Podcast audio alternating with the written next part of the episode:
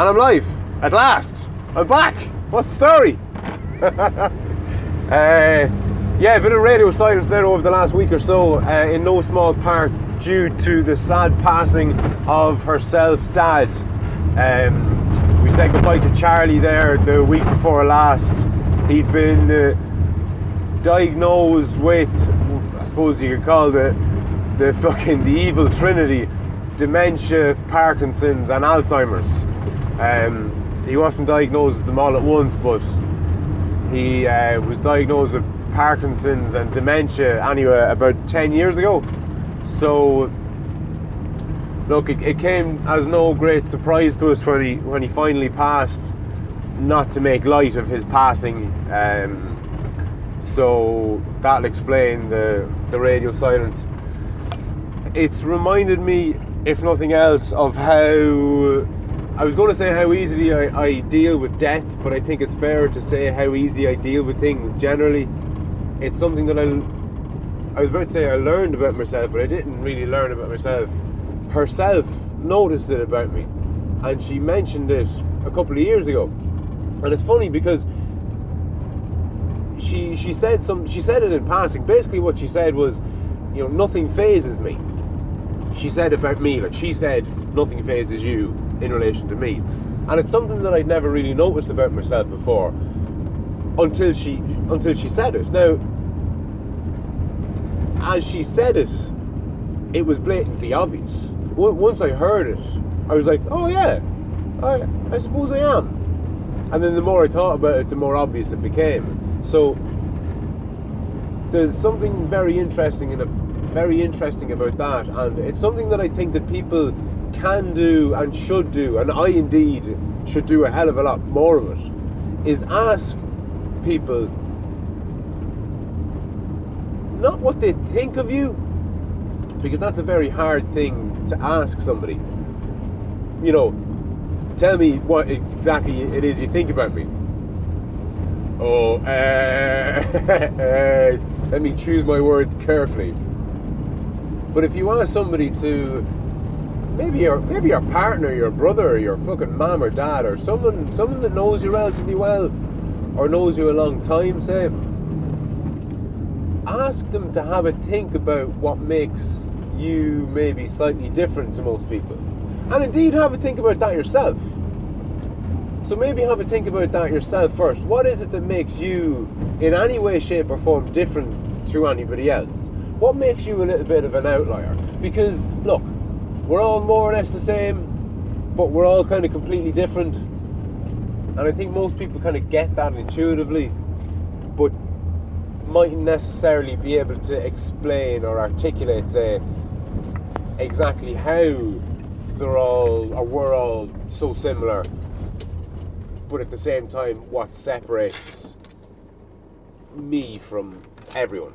And by me, I mean you listening and whoever else. But anyway, yeah, a bit of radio silence. Um, yeah, so in the whole the whole death thing, look, it didn't really faze me at all. Um, Charlie's death is, I suppose, the closest death that I've had in not that long a time.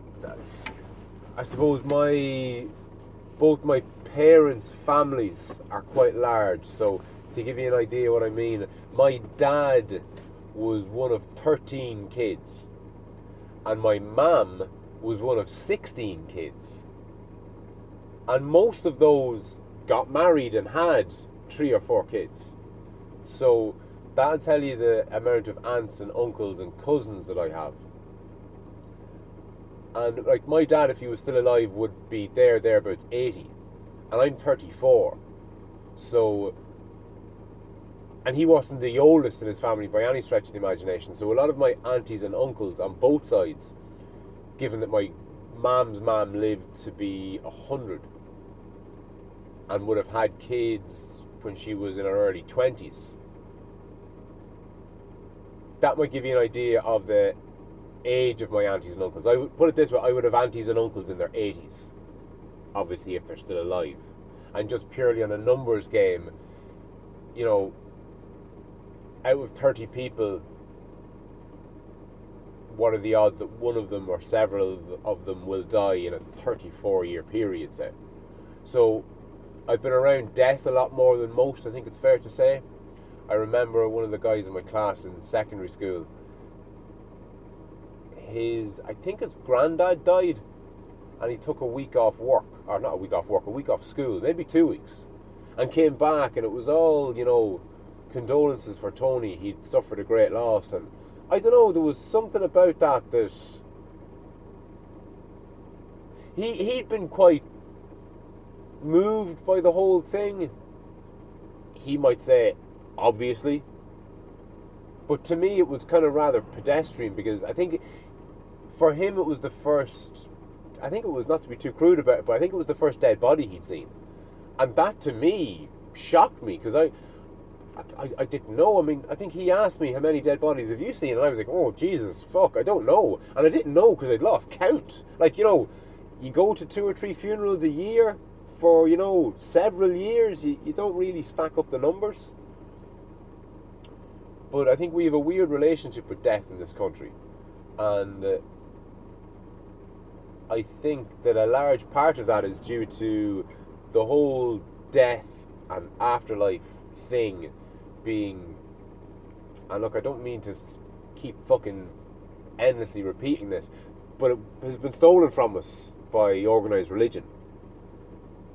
I mean, I don't even know where somebody would be buried if they weren't a religious person. I know my partner Ruth herself, her dad wasn't a religious man and, and he was cremated. But I think cremation is a relatively new thing in this country. And I don't know. Are there, you know, non, I'm sure there are non-denominational graveyards. Is that what they're called? Non-denominational graveyards. But how does this sound? What if I want to be buried beside my dad or my wife or my kids? Heaven forbid I would go before either of them. I mean, on one hand, I, I don't want to be buried in a Catholic plot, but at the same time, how has it, how how did it how did it end up that a organization monopolized the burial of Irish citizens? That just to me seems a bit I don't know mental. Um, I didn't really mean the fucking first podcast back in a while to be so fucking morbid, so I might just lighten the mood slightly.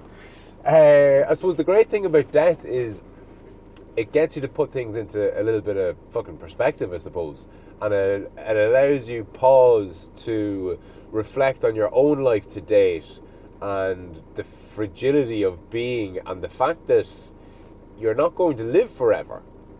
And the idea of you not going to live forever and putting a a limitation on your, your time on this planet is is cause for concern, I think. And put it this way, like I personally am hoping to live, you know, to be old, uh, to be you know eighty plus, say, and to be fucking you know banging out marathons in my seventies. I don't intend to uh, you know be sickly for decades. I intend to be fucking full of vitality. But presumably, there's going to come a time when I'm going to be less upwardly mobile than I have previously been.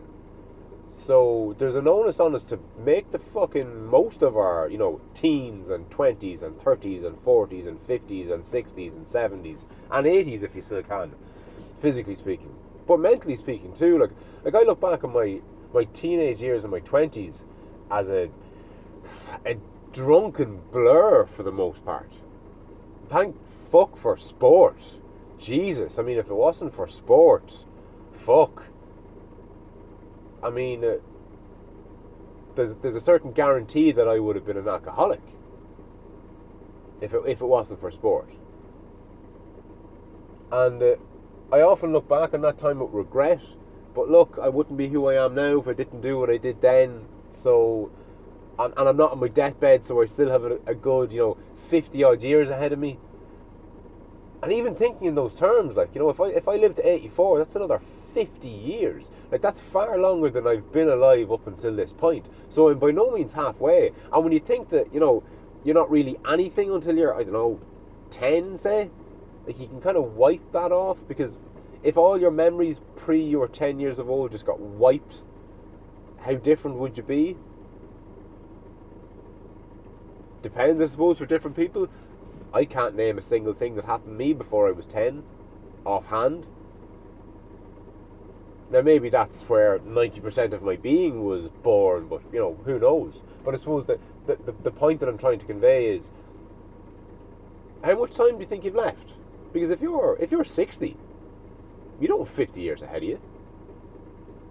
You know, maybe you're as optimistic as me and you think you've 20 years ahead of you. Does that strike you as a very long time or a very short time? Do you know? Is, is, is this is this whole conversation a bit fuck Jesus? You know, it's fucking lunchtime on a Friday. You're fucking killing me here, man. Or is it? Yeah, fuck yeah, right, okay. I've got another fucking thirty years. You know, what could I do with thirty years? What should I do with thirty years?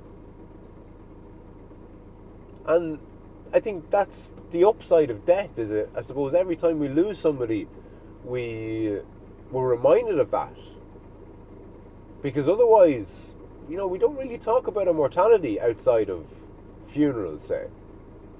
And one thing that struck me was, I won't, I won't name who it was, but uh, a sibling of herself, say, who's just lost their dad,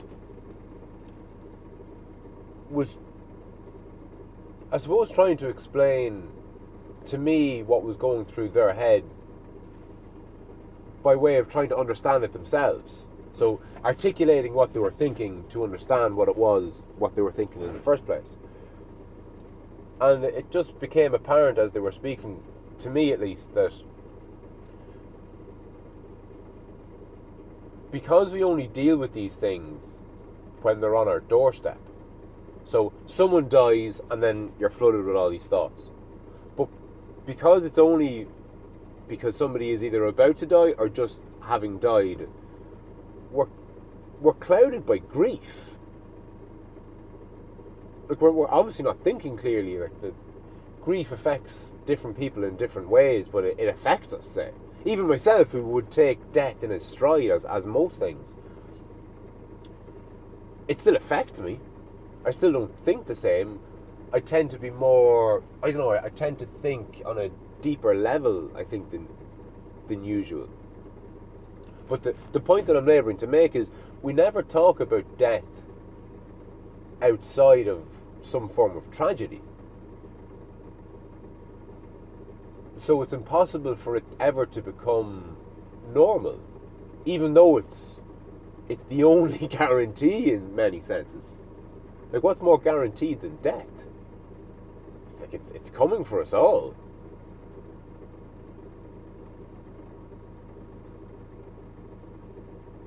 but it's an interesting one. My most recent conversation with Pat, um, the second half of that I thoroughly enjoyed. Not that I didn't enjoy the first half, but I think the second half, or the it's about three and a half hours long, so maybe the final third, I found particularly beneficial because we disagreed, and I think that's what I'm going to try and do moving forward with these solo episodes is provoke some conversations. The, the conversations that I'm having with people are great, but I think I think the solo ones are, are more beneficial to both me and the people listening. So I'm very much keen to hear from somebody who's disagreed with something I've said either in my conversations or on the solo episodes you know, send me an email, strike up a, a bit of a an email correspondence with me. I'm off the lead at gmail.com. But only if you're, well, not only, but I'm particularly looking for people who disagree with me. Now, you don't have to have any more of an argument than I just don't think that's right. I can live with that.